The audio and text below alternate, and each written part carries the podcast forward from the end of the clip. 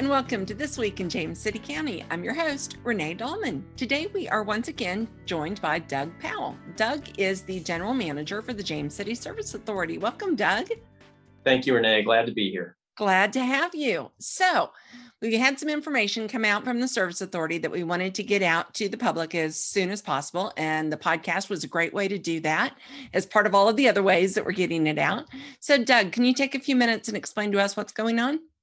We wanted to alert our customers that we've had a break in one of our primary distribution lines. This broken main has not resulted in any customers being out of service. And currently, customers should not notice any difference in their water pressure. Under current demands, there should be no impact to the customer. However, as the summer approaches and irrigation season approaches, we are concerned that water pressure could decline in the summer months during peak times. As a result of this, we are also concerned that if the water pressure lowers, that it could impact pressure and flow for fire protection purposes. And therefore, we are entering stage one of our water conservation plan, which is asking our customers to voluntarily conserve water.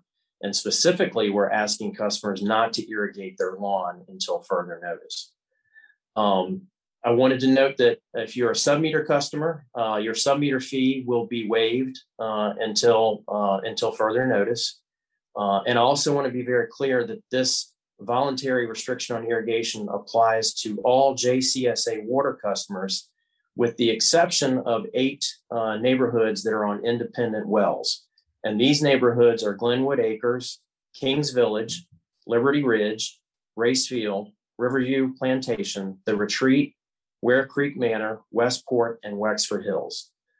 This voluntary restriction does not apply to those neighborhoods. It also does not apply to customers, residents in James City County who are customers of Newport News Waterworks. Okay. This does not apply to them either. So, Doug, did you say? I'm sorry. How long is this going to go on? We are making every effort to replace this line as quickly as possible. However, it does require that we obtain a variety of local, state, and federal permits before we can begin construction. Our best guess at this time is that the line will be back in service about the middle of July. Okay, so folks in really the majority of the county have been asked to voluntarily conserve water, and particularly when it comes to irrigation, because irrigation, water in your yard, that takes a lot of water, right? That's correct. Our demands go way up in the summertime. Our demand is can sometimes be double in the summer what it is in the wintertime. So yes, it does place a pretty significant burden on our system, which is again why we're asking people not to irrigate until this water main can be replaced. Now, does this new voluntary restriction, how does that work with? I just hit my microphone with my hands. How does that work with the current outdoor water use regulations that are in place normally every year?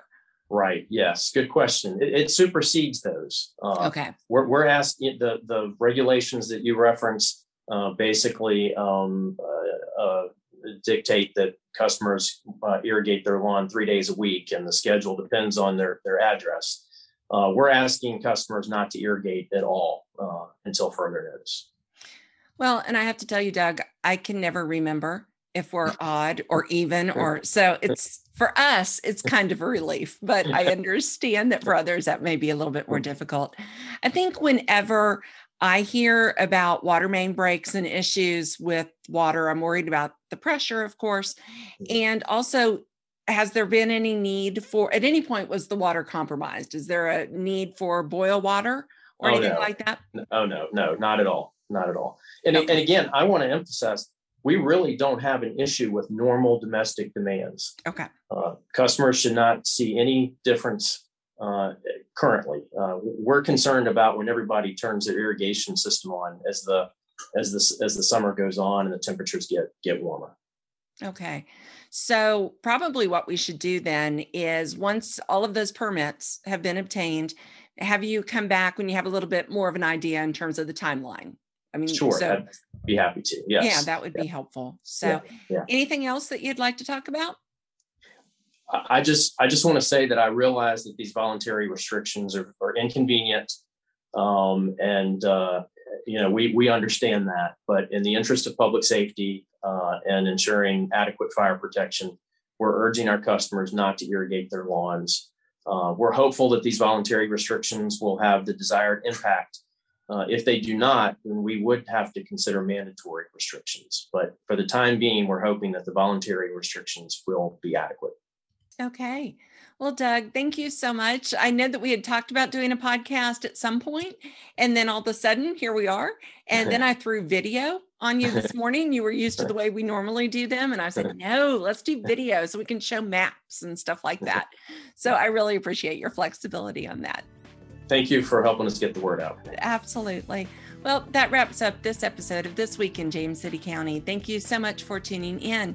As always, please take a moment to go online and subscribe. That way you will be sure to never miss an episode.